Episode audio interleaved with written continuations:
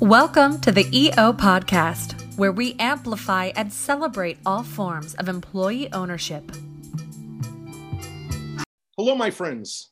Thank you for listening. My name is Bret Keisling, and as it says on my business cards, I'm a passionate advocate for employee ownership. Employee ownership trusts have been a hot and growing topic for the last few years, and it is red hot now. You hear a lot of talk about it, a lot of chatter. We've never really covered it on the podcast. And as I've looked around social media and see everything about employee ownership trusts, a lot of organizations are promoting them now, and there are a number of people involved. But one name keeps coming up time and time again, almost every time, and that's Chris Michael, the preeminent EOT guy in the United States, I would say. And I am so delighted to say, Chris Michael, welcome to the ESOP podcast. Thank you so much for joining me. Thank you so much for having me, Bret. I really appreciate it. So you and I first connected, it might have been 2018, and we had a couple of conversations and almost had you on the podcast. And I'll be honest with you, and I'm so looking forward to this. At the time, the podcasts were produced by my trustee firm that I was managing at the time. And I remember saying, hey, you can talk about these employee ownership trusts. And then I, as a trustee, am going to say, blah, blah, blah, blah, blah. And now I've realized as I just promote employee ownership, first of all, I support the trust wholeheartedly because it's cool and you'll explain why. And the second thing is, my attitude was in the visor as an ESOP trustee, and these aren't ESOPs. So I was trying to use that prism. So, with that, Chris, we like to start with our guests with their what we call the EO aha moment, that transformative moment that said, hey, my life's going to go in a different direction. I'm that passionate about employee ownership. Do you have an EO aha moment or two? My first job out of undergraduate was I taught algebra uh, as a high school teacher in New York City. And who knows where they get the teachers from? Who knows where they get the principals from? But the particular principal that we had was just just unhinged. What you would not want in a school building, running up and down the halls, barking, and really yelling at the school children.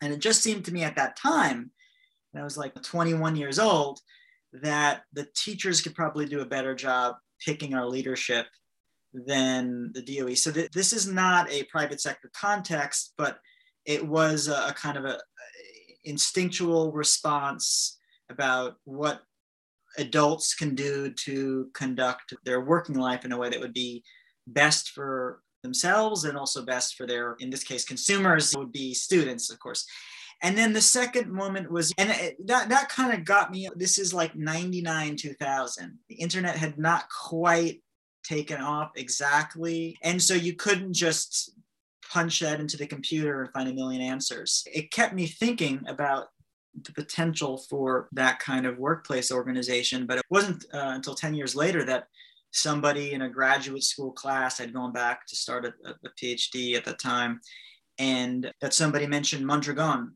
in, in the Basque region of Spain. I, I think for a lot of people, that's a big aha moment. And I was like, holy, that was my real aha moment where I was like, holy bejesus, that just snapped me into gear. And, and more or less from that point forward, or within a few months of learning about that, I was off to the races, had decided to add a law degree to my, the stack of things that I would do to help become more of an advocate for employee ownership. And then just, yeah, the last, that's been the last 10 years of my life. So. Chris, those are both great. And I love your recognizing a school teacher just broadly, there could be a better way. And it wasn't informed about employee ownership, just there could be a better way. And I will tell you, I'm delighted you are the third or fourth person to reference Mondragon in their aha moment. It is so inspirational. Two of the episodes have already aired, one more is recorded, we haven't dropped yet. But for anybody listening, we're getting signs. If you want to get motivated, Google and look up Mondragon and, and figure out what what uh, drives so many people, including you, Chris. So I like that quite a bit. So what I'd like you to do, Chris, is you've shared that you have a PhD, you have a JD, anything else about yourself that you'd like to share and perhaps your firm, and then just take it and what do you want the listeners to know about employee ownership trusts? Thank you again so much, Bret. I'm now operating the first advisory services and investment banking firm in the country focused on helping business owners transition to an employee ownership trust in the US. Adjacent to that, I have the first law firm in the country focused on helping business owners transition to an EOT. Uh, so that's EOT Advisors is, is the advisory firm, and we work all over the country. We've helped to set up in the contemporary period. We've helped to transition, to our knowledge, every single EOT that in the contemporary period that operates under U.S. law, we've had a hand in, in helping to set up. So I was correct, Chris, when I said that you seem to be everywhere because literally you're touching all of them. Can you give us a sense before you go on of just how many EOTs there are in the United States now? I imagine it's not huge. You're building. That's right. It, it's not that many. It's a dozen. And but that being said, I'm on track to set up another dozen this year alone. So I think it is the, the I think it's the kind of thing that is going to ramp up quickly, and it, a big part of that is that they are they can be implemented in really any size company in a way that ESOPs, while you can, as you very well know, as many of your listeners know, you you can dip down to 20 employees with a million EBITDA, but you're really getting kind of getting nervous down there. And I think there are probably a lot of business owners that are self-selecting out of ever even contacting an ESOP advisor because they're just it just seems so expensive so daunting so complicated. And so i think there's a bigger universe of businesses out there. And so that's the reason i think it's going to pick up. One other thing though i'd like to share about my background here which is that i feel like i'm just i feel like i've just i'm like the right I'm at just at the right time in the right place in all of this. I'm so lucky to have been become involved in the Rutgers academic network around employee ownership. I was just going along with my business, doing some advocacy around employee ownership, but also doing my academic work and, also starting to do practitioner work as an advisor and as an attorney. And I got joined up with this Rutgers academic network back in 2013, 2014, which was headed, instigated, led by Joseph Blasi and Doug Kruse and others. Marianne Beister, also another important founder, and Michael Keeling also really helping get it, getting everything going with that. And that was just such an amazing opportunity to you know get to know not just the academics but many of the senior practitioners in the ESOP field who really started the whole thing off. You know, still running with the ball in the ESOP field. And in terms of moving over to the EOT as an option, I think it was just, I was like the right age, the right place around this cohort of people at, with the Rutgers Academic Network, meeting up twice a year, having breakfast, lunch, and dinner with these people, marveling at what they had accomplished. Also hearing the problems that were raised, the issues that were raised, and we everybody we all know in the ESOP community, we all know what those issues are. Not quite having a like my job or my business on the line being 20 years into my ESOP practice or my ESOP trustee practice. I'm like, I'm what they call a xennial. So half Gen X, half millennial. So I'm just that that next generation that's looking at maybe looking at what what's behind or not behind, but what just happened and what's the what are the ways we can do it a little bit simpler a little bit easier? Millennials have that reputation of making things a little bit simpler. We just want one big button instead of 25 buttons. So it's that kind of an attitude i, I think or perspective that i might have brought to it. And bringing us back to so 2015 it wasn't long thereafter. 2015 it just occurs to me how come we can't in talking with colleagues and talking with these mentors. Why can't we just? I think it was the very first Rutgers meeting. I said, "Well, why can't? Yeah, okay, trusts make sense, but then how come how come we can't just do a trust outside of ERISA? Because then that would get rid of all these problems you you guys keep talking about." And and everyone would just say, oh, oh "I don't know." And then it was October 2015, and there, you know, were no EOTs in the US that, you know, we knew of at the time. I didn't know the word EOT. I, I thought I was inventing something out of whole cloth. And in October 15, I published an article in Tax Notes, which basically outlines the use of a non charitable purpose trust to hold stock for employees in a very simple way, not a lot of bells and whistles, that would be fair over time to all future generations of employees. Published that in Tax Notes in October 2015. I think anytime I write something, it's I realize that I only finally got to say what I really wanted to say in the second half of the paper. So then I took the concept that I came out of writing that and re repackaged it into an article that came out in January 2017 in Probate and Property, which is an American Bar Association publication for trust attorneys. And, and that's, I think, for me, the real, my piece that, you know, I'm proudest of called the Employee Ownership Trust and ESOP Alternative. And even there, I feel like the second half of the piece is the part that I like the best. That I'll probably repackage that again in the future. By 2017, I realized through trolling Twitter and all the rest, I, I found out, oh, duh, that what I thought I was inventing from my whole cloth, that, that actually has been the main vehicle for employee ownership in the UK for decades. So mm, we're not going to scratch our heads as to what we should call this thing. It's the Employee Ownership Trust. And I had already at that point started just to work with some companies to set up EOTs at a really small scale. And it was around that time that a WATG or got set up, which is an international firm, I think with a US base, but then they set up an EOT using UK law and I met Graham Nuttall, OBE, who's the main EOT attorney in the UK. And so started a, a, little bit of a mentoring relationship there as well, and a partner in crime as far as an ad, being an advocate for EOTs. Chris, that is great. And I would like you to transition towards what the EOT is and differentiate it. But first, I want to say something to you and for the people who are listening. I've talked, and if you look back on my archives in the last year, I've talked with so many folks that are doing great things in employee ownership. And I'm happy to amplify and celebrate what they're doing. But I also feel the need to play a little bit of a cheerleader role. You don't only have a dozen EOTs. Oh my goodness, you have a dozen EOTs. You have been working your tail off for years I'm telling folks who are listening, these are going to take traction. I'm not going to say it's better than any other form of employee ownership or worse. What I will say, and you will give us the details, there are scenarios where no other form of employee ownership will work, and this is a perfect fit. And there are other things, depending on their goals, where maybe this isn't a fit. But, dude, you are at the start and just to let you know, and not to tangent, but I'm building a, a, EO ecosystem on Clubhouse, which is a new app. And I've been on there for a month pretty much by myself at first. And then Tom Roback and other folks in EO have joined me. We had a room. You may appreciate this because social media, you've got to be a provocative. I set up a room with a guy named Abraham French this past weekend called why do socialists and capitalists all love employee ownership?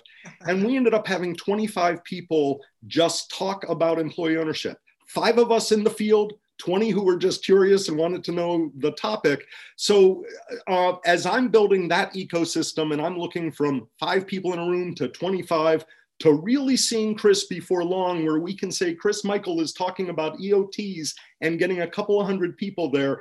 Dude, you are on a roll, and I am so happy. I didn't realize that you have been involved in all of them. And I hope your attitude is there would be no greater measure of your success than for you to be at capacity and have other people be developing EOTs as well that, that that's exactly that's exactly where, where my head's going nowadays. I'm ready to work with people around the country but and thinking about how to best serve future clients. But absolutely there's going to be a time very soon maybe this year maybe next year when there's going to be other firms offering this as a service and that's the way it you know should be because i really think that there will be a demand for this and completely agree as well that this is not about being better than other forms. I always say and then i always remind people that i always say that i just i just wrote a 300 page dissertation about how the esops are the best thing ever. It is abundantly clear that the esop model has revolutionized, has invented, really, in a way, employee ownership as a viable solution for business and for exiting business owners and for conducting business at scale. And so now I think we're just tweaking the model a little bit, is the way that I see it. And here, to my mind, the ESOP transactional model is perfect, right? We have a cohort, a field of, of practitioners who understand employee ownership, serving business owners, giving them everything they need, A to Z, uh, in terms of financing, advisory services, legal, trustee services, administration in case of an ESOP, valuation, education, national membership associations, for, for education, national membership associations for lobbying. It's amazing. And, and I, I, don't think that there's ever been anything like that in, in, in the, kind of the modern period here. And the EOT is just like a slight down regulation, down adjustment of the ESOP in terms of its complexity. So, Chris, let me, if I can, put on my former trustee hat for just a moment and just give a 30 second, this is how an ESOP works, just to tee up, and that will allow you to say, and here's what's different. Is that okay? Yeah, perfect, perfect. So, as an ESOP trustee, when the selling shareholder, and I feel like I'm going to run through this, and there are dozens and dozens of podcast people can check in the archives. Selling shareholder wants to sell their company. Although we call it employee owners, they are not technically owners of the company. A trust is established. The trustee, which is what I did for seven years, makes the decision, acts on behalf of the employee owners. There is a transaction. It is heavily regulated. There is a train of thought that we are too focused on the ugly side and not on the glory in terms of the transactions, but they are heavily regulated. You're going to need all the professionals that you talked about. You're going to need a trustee, whether they're an internal trustee or an external trustee. And year after year, they are regulated. And as an ESOP trustee, I was grateful for the regulation because it helped me protect the employee owners. But you take away a lot of those layers. So maybe start with the transaction. There's no, you're establishing a trust, but it's whole different. So take that as a jumping off point.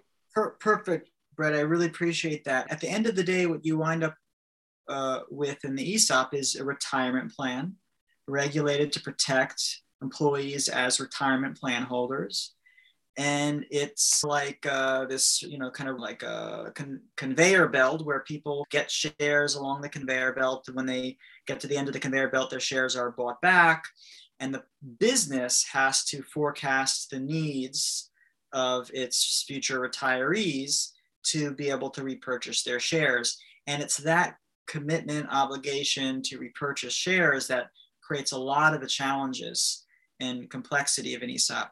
EOT is what they say. I'll, i like repeating this. Uh, my clients often do too. It seems EOTs, the employees are naked in, naked out. That's what the UK. That's what they say in the UK. Naked in, naked out. Just like any law partnership, you're not paying money to come in. You're not getting bought out in any way the benefits of being a law partner are the annual profit shares, the fact that the, the partnership is being run for your benefit on your behalf. With an EOT, you get the same array of governance choices that you get with an ESOP, where you can, just like an ESOP, you can have circular ESOP style governance, or the board selects the trustee, selects the board. But beyond that, there's an incredible amount of flexibility, even to the point that you can include equity compensation on top of an EOT so that you do realize the you know growth in the value of the business. And then it's not the profit sharing element here is the default for an EOT but you could include rules in an EOT that do have a gain sharing element to it or are entirely based on gain sharing. Alternatively you can sprinkle stock options or equity incentives on top of or outside of the EOT so nothing prohibits this for companies that want to lock in the employee ownership for the long term, protect the employee ownership for the long term, but also include an equity compensation layer. Chris, would I be correct in thinking that it's very difficult in the ESOP world because as participants, everybody's treated the same? But here, and, and I don't want to call it a drawback because you can address it in ESOPs, but here, if you have a high performer, if you have a key member of your management team, that it would be devastating if they left. These are all things you can address, let's say, easier in the trust than with an ESOP. That's one of the best parts about the EOT is just the flexibility here in terms of both rewarding people in the team, but also perhaps preserving elements of family ownership, right? There are a lot of companies that are maybe 49% ESOP, 51% owned by a family trust, or I, I, don't know how many companies there are like that, but you, you have a lot of business owners retaining ownership. With the EOT, you can structure in family elements, you could structure in alternative purposes. So if you're if, if employee ownership is your main goal, but you also want some environmental benefits to accrue through the business, you can actually lock that into the DNA of the business if your interest is you mentioned in terms of the equality of the participants. This is another thing that I think we recognize in the ESOP community that the, the haves and have nots problem is a real challenge to reckon with. I've signed up for podcasts, you know, to, to hear webinars myself on this topic, and you often get to here's the 11 things you can do, none of which really, this is controversial, but I, I have heard it said, here are the 11 things you can do, but none of them ultimately finally solve the issue. So the 12th thing is that you can sell the ESOP. which doesn't solve the haves and have nots problem. So, whereas with the EOT, you can, on the flip side of, of the question here, the EOT is very straightforward to set up in such a way that you are um, able to really establish an institution that is going to continue to benefit employees in you know equitable way over time and you're not winding up with what you get in unfortunately a lot of esop companies where uh, the lion's share of the stock belongs to the people who were there during the buyout period. And, and of course, I know there are ways to plan around that. You can make a longer inside loan, outside loan, stuff like that. But this just makes it very simple. And Chris, let me just say if anybody in ESOP world would want to come in and say that wasn't said quite right, I just want to point out that you are close enough for discussion purposes. And okay, there are ways to work around, and I, I don't mean anything to, yeah. to you by that, but to those who are listening, particularly the ESOP practitioners, there are again, I'll just reiterate there are lots of benefits to ESOPs. You're not knocking them, you're providing something oh, different. Oh, ab- absolutely, absolutely not. And, and if I framed that, if I wasn't spot on in the framing, if I was speaking too generally, I'm sure I would readily agree to whatever is proposed here in terms of a solution. I, I just continue to hear of it as a, a challenge to the point, you know. And Chris, the reason I'm smiling is when you went through the 11 points saying, hey, it doesn't really address, honest to goodness, what I was thinking is, two years ago, if I went down that path on a podcast, the practitioners who were my referral sources would have an attitude.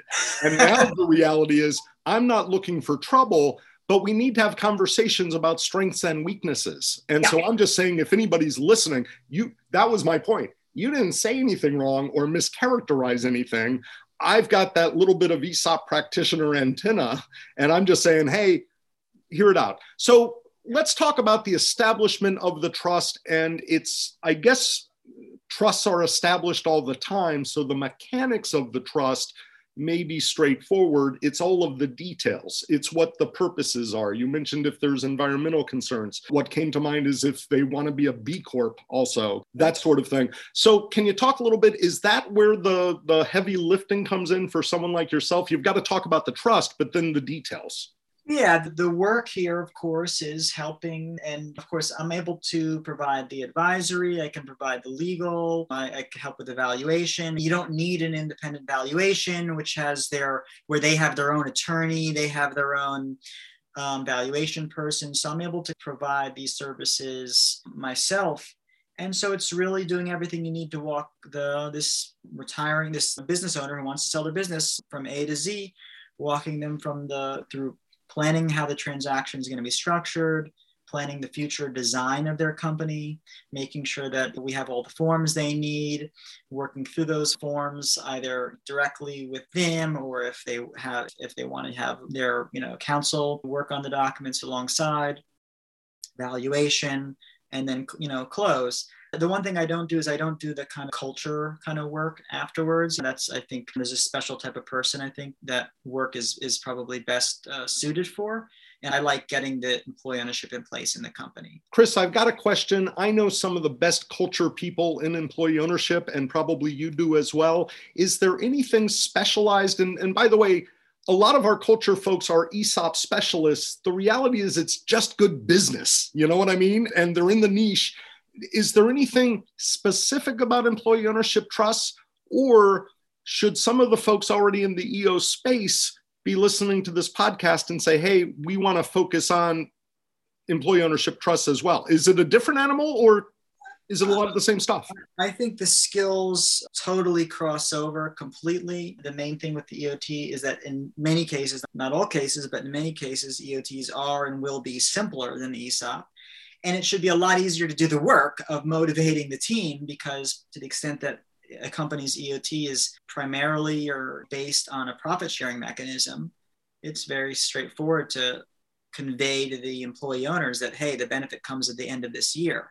And again, this is the stuff that I've picked up through the Rutgers Academic Network is the, some of the people who are quickest to raise the ESOP flag and have contributed the most to our community are also very readily uh, admit that employee owners don't, don't really get the ESOP, don't really understand what it's all about until 10 years later when the first group of employees exits and gets cash.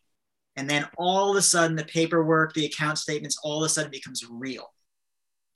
And agree with your point. I, I particularly if the company doesn't work on the culture. And I did as an ESOP trustee, we'd close a transaction and I would go and do a kickoff meeting and announce stuff and would start with, we're going to do our best to simplify this, but you're going to be back in one year and hear it again. So I'd like to think within a couple of years, we'd get them pretty educated. And having culture experts is very important. But you are absolutely right. Nothing gets everybody on the same page than someone seeing somebody retire with a big check that's where it becomes very real. And then also, you know, all the usual stuff. One of my favorite things is I don't know if I should say who said this to me. Some people might in the audience might know, but uh, somebody very senior in the ESOP field said, you know, um, you know, of course, they're a huge advocate of employee ownership and of ESOPs, but they say the day after the ESOP closes, the guy next to you who tells bad jokes still tells bad jokes. The person who sits across from you at lunch who has bad breath, they still have bad breath. So it's not utopia, right? And this is just a slight, more dignified work, more pay, better job. Chris, I don't want to take you down the path of culture, but I love the fact that you're identifying all of the issues. And for anybody who's in the culture space, I'd be reaching out to you, Chris, and saying, hey, I'd like to look at the cultural aspect of EOTs, and I assume you'd be happy to work with them. And so to sum up, and first of all, I love the fact that although you're here to talk about trusts, you can go long on the culture stuff because it's important. I also love that you recognize it's not what you do, but it's important. And I'll sum up everything in terms of the person with the bad breath or all of the bad interactions. The very worst thing that can happen is for a company to become newly employee owned by ESOP, trust, co op, whatever, but newly employee owned, no education. And the day after, the selling shareholders, you guys are now owners and nothing's changed. right. Without the education, nothing changes. Exactly. So I guess the point before I took you down the culture path, education is a lot more straightforward with the EOTs. And just to raise some other issues here, why I think you know, some of the advantages of the EOT here. And in terms of raising the banner for employee ownership and getting as many folks into the fold as we can here, a lot of business owners, in, in addition to wanting to design the employee ownership the way they want to design it, not be beholden to the specific structure that the ESOP requires, and putting aside, of course, regulatory stuff. A lot of business owners don't want to exit their business into a regulatory forest. But there's another way of framing some of those things, or saying it in a different way, is I think the EOT keeps things private and business owners who've been king of the castle for 30 years or queen of the castle for 30 years, they might not want to be on a phone call with 35 professional service providers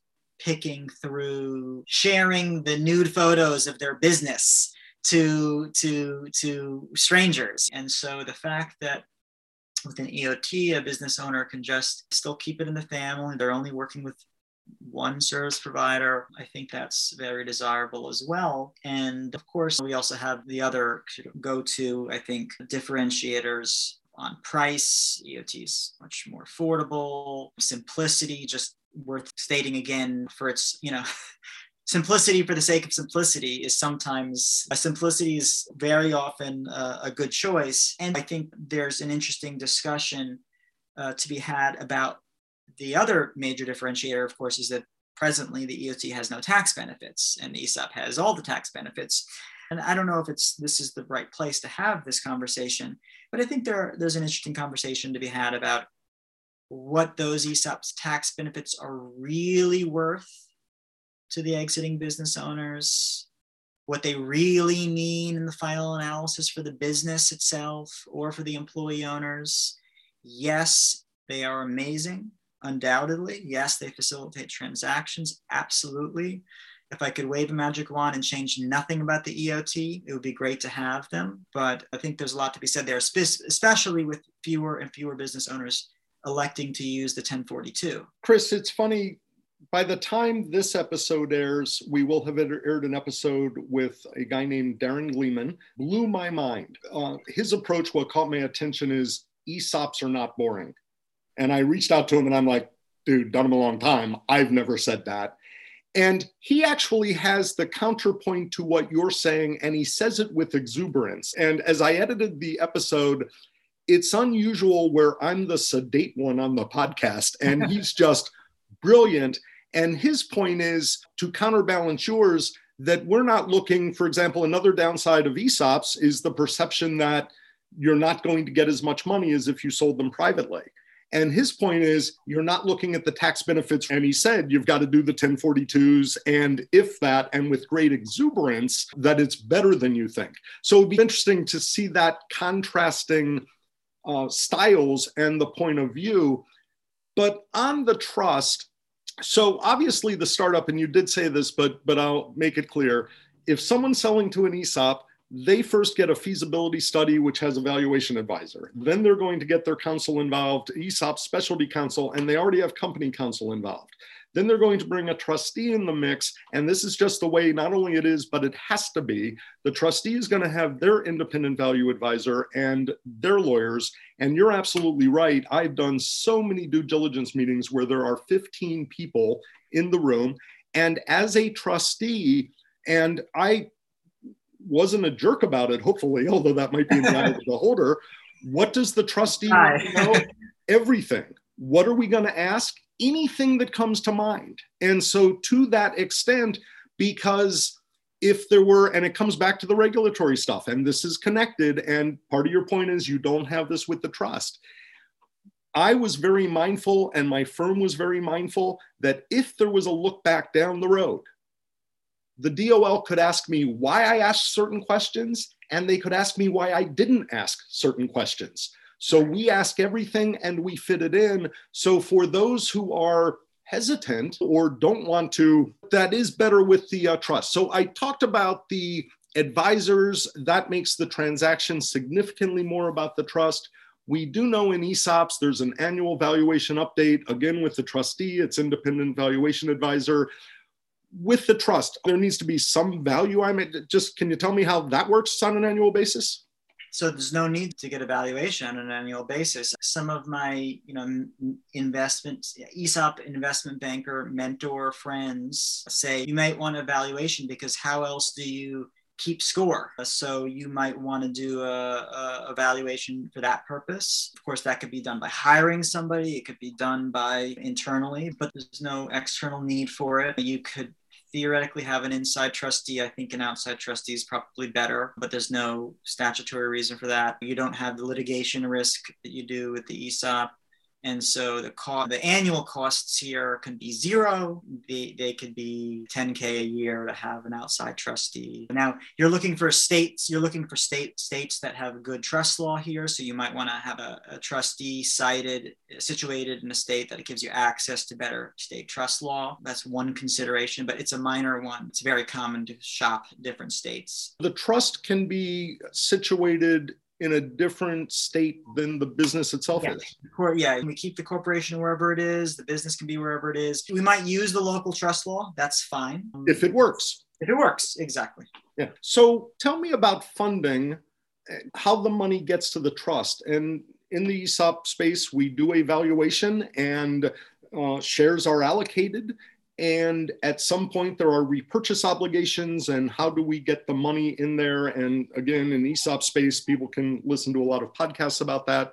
And i mean my podcasts. But tell us how does money get into the trust or how does this work? It's very simple. Basically the transaction is conducted as a stock repurchase. So the money that's being used to buy back the business owner is coming straight from the corporation uh, it's being taxed at C corporates. For the time being, it's a pretty good situation in terms of fairly low taxes. But just again, this is what I hats off uh, to the ESOP transactional model. And I think it's really only because of 50 years of that, hey, look, this works. You can do seller financing to employee owned business, to employee ownership.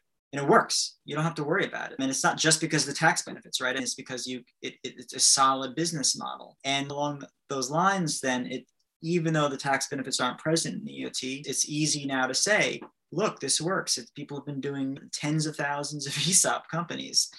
And so the business owners I work with are all very comfortable to do seller financing. Now, that being said, I do have a FINRA license or to, uh, some FINRA licenses, and I am interested and available to help to raise outside financing from private investors to support these transactions. But I think just like a lot of business owners selling to an ESOP, they prefer to keep you know this is part of the privacy thing. They want a lot of business owners they want to keep outsiders out. They want to keep banks out. They want to keep private investors out pe firms out. That's one of the reasons they're doing employee ownership in the first place. But it is something that um, set up to be able to do. Chris we're going to start towards wrapping up and i really appreciate your time but there's one or two more things that i want to talk about and the first is uh, perhaps a little bit awkward. I talk about all forms of employee ownership. I come from the ESOP space, and that's my natural inclination. If I had an institutional bias in my mind, it, it probably is towards ESOPs. But I see the value of the co ops collectives and the employee ownership trust. I'm all in.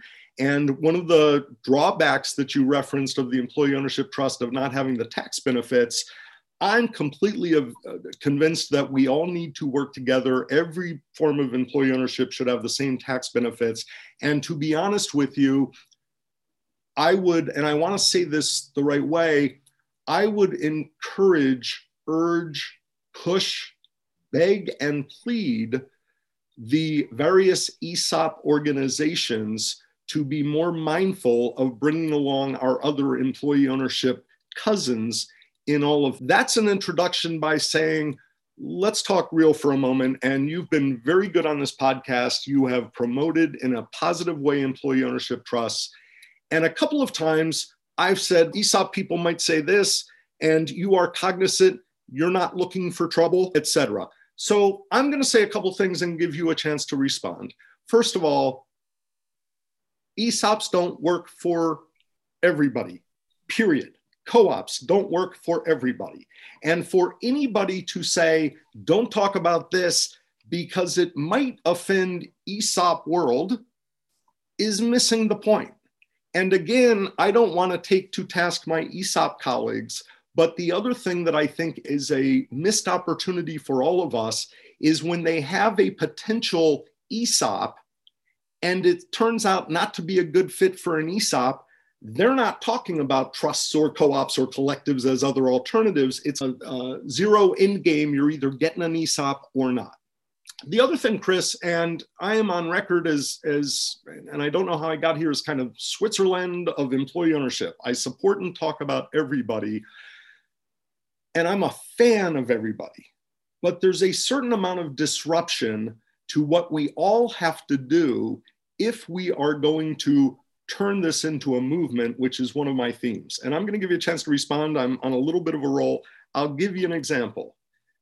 Lyft and Uber revolutionized society and was despised by the taxi cab companies as they did it. Meanwhile, and I'm not sure where it will air in, in reference to your episode, I've just recently recorded a podcast with Dardan Isufi of Ava Co-op, which is a cooperative rideshare app in Montreal and Quebec City. So employee ownership is getting there. You are hesitant to not offend the ESOP world. And what I'm saying is, how do we get to a conversation, Chris, where you can be talking about employee ownership trust and not making the ESOP people threatened? And more importantly, that if the ESOP's not right, they're calling you. How do we get there? I like a lot what you're saying. I've been doing this for five or six years now. And when I first started out, published that first article in 15 and doing my first few transactions and starting to go to ESOP conferences and doing sessions about EOTs, you know, um, very reluctant to say anything critical, the slightest about ESOPs. And really only pushed the most clear distinguishing factors for an EOT. For example, perp- I was just I was saying, well, EOTs are perpetual. But I, as I've continued, I've in, you know in part that's because I it's again it's so clear to me that ESOPs have really invented the employee ownership space as a legitimate and viable space and, and manner in which to you know, to conduct business. And again, I, you know, wrote a book about this. ESOPs are amazing, and and it's also brought so much to so many workers, so many employees. At the same time, it's, it's also the case that, as I mentioned before, some of my people that I consider to be my main mentors and friends are people who helped us build the build the whole space, the ESOP space, and I'm thankful to them, and I look, look up to them um, so much. I, I, would not want to do anything that would offend them or in, in any way cast them, you know, in, you know, cast ESOPs in a negative. That being said, in a kind of a thoughtful, delicate way, I think that we can talk about the challenges that the ESOP ha- the ESOP has, and we, we do talk about those challenges. We can also in a thoughtful way talk about the ways in which the EOT can address some of those challenges. We can also talk about the ways in which an EOT doesn't have all of the same benefits that an ESOP has or just different than an ESOP. We can also talk about the ways in which an EOT might simply, turning the page here, EOT might simply accomplish the goals of different set of goals for business owners. And, and if you're a business owner that for example, really prefers the profit sharing approach to an equity sharing stock, you know, then then this is the way to go. The employees might prefer that. And, and that's right too. The employees, especially younger employees, don't plan on being with business for you know 20 years. Often these days, people stick around at a business for two years or five years and that's a long five years is a long time. So it's just it's a different approach. You know again i appreciate that you having me on so much to the esop podcast bret just to be able to have this conversation. I try to be sophisticated. I don't know if i achieve that but in a nuanced way.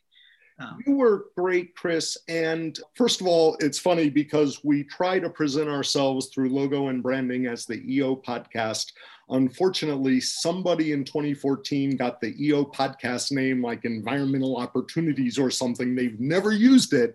So if it were up to me and my team, we would be the EO podcast, but we can't be for matrix reasons that I'm not smart enough to understand. Let me now put on, and there are a couple of themes, Chris, and I'm getting back on the high horse a little bit because people, and, and I'm talking to you ESOP practitioners. I was one for seven years, and my firm that I left in 2019 is still nationally recognized. Been there, done that. I wouldn't be looking at, oh my goodness, EOTs are a competition. If I were still an ESOP trustee, I would be reaching out to Chris Michael and saying, and I'd like to be an EOT trustee. Can you work with me? If that's a thing. Culture, we have already talked about that. I would be reaching out and saying, how can I add EOTs to my arsenal as a culture coach? It's not about the 12 EOTs that exist now, it's the 150 that will be here in two years. And if you're a culture person, be on the ground floor. And the other thing is, at your website as a culture person, Chris, we are all in this together, and I know I'm preaching. If you, as part of your culture business website list EOTs as one of your service areas, you're putting EOTs on the radar and helping to grow what you're trying to do, Chris. And I'm not done. If I were a lawyer, perhaps an ESOP lawyer, granted, I assume you don't really need two trust lawyers on the transaction, but I would be sending referrals to Chris again. Have your crack. If it's an ESOP, make it an ESOP. But if an ESOP isn't the right fit, I'm not saying line somebody up as an ESOP and then bring Chris in to have a competition. But if an ESOP is not a good fit, send them over to Chris for a conversation. Don't even qualify them. Just say, hey, wasn't an ESOP. Do you want to talk to him? And let me make a bet. You, in turn, Chris, will be sending over referrals if something looks like an ESOP. There you go. Same thing with valuation advisors there you go. I'm not interested in, in setting up a bunch of ESOPs. You want to do your thing and do it well. So exactly that. If it's looking like it's going to, and I, I always, a third of my clients, I say employee ownership isn't what you really want to do. You want to, you just want to make a few people partners and that's it. A third of the people, I say an ESOP is what you want to do. And, you go to, go to an ESOP firm and, and that, and that's what you want to do. It's not going to be me. And then a third of the people who speak with me, I say, oh no, I think an EOT is the, is the way to go. Right? Exactly what you said, Bret. I think that's great. And it, by way of wrapping up, Chris, it sums up a recurring theme, and it's why there's a little bit of a serious inflection in my voice. There are too many folks in employee ownership in various positions, practitioners, organizations, and I love everybody. But their attitude is either grab or protect and not grow. And if we are all, and it's so frustrating for me, boy, I could 45 minutes of Bret derails. It's so frustrating because we say to the employee owners, grow the pie, share the pie. And then as professionals, we're protecting and grabbing pie. grow employee ownership completely. Chris, you're going to do very well, and there will be a lot more EOTs. And dude, may you have a long life and, and success and happiness and may you be recognized as a lion of employee ownership as at, at the end of your career. And that's the path that you're on. But folks don't listen to what competes or what you don't like. Look at it as just another opportunity and let's work together and grow it all together couldn't agree more. Thank you so much for having me, Bret. Really Chris, it. keep doing what you're doing. Please let me know how the podcast can help. You are welcome to come on anytime if there's anything exciting.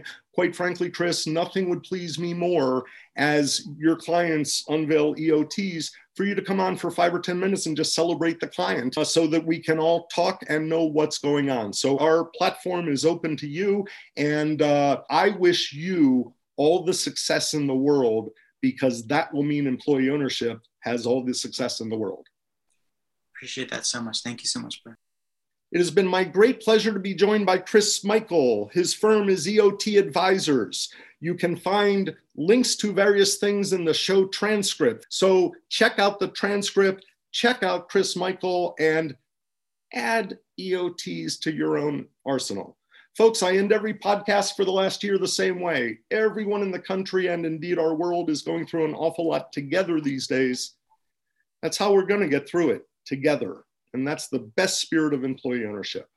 Thank you so much for listening. This is Bret Keisling. Be well. We'd love to hear from you.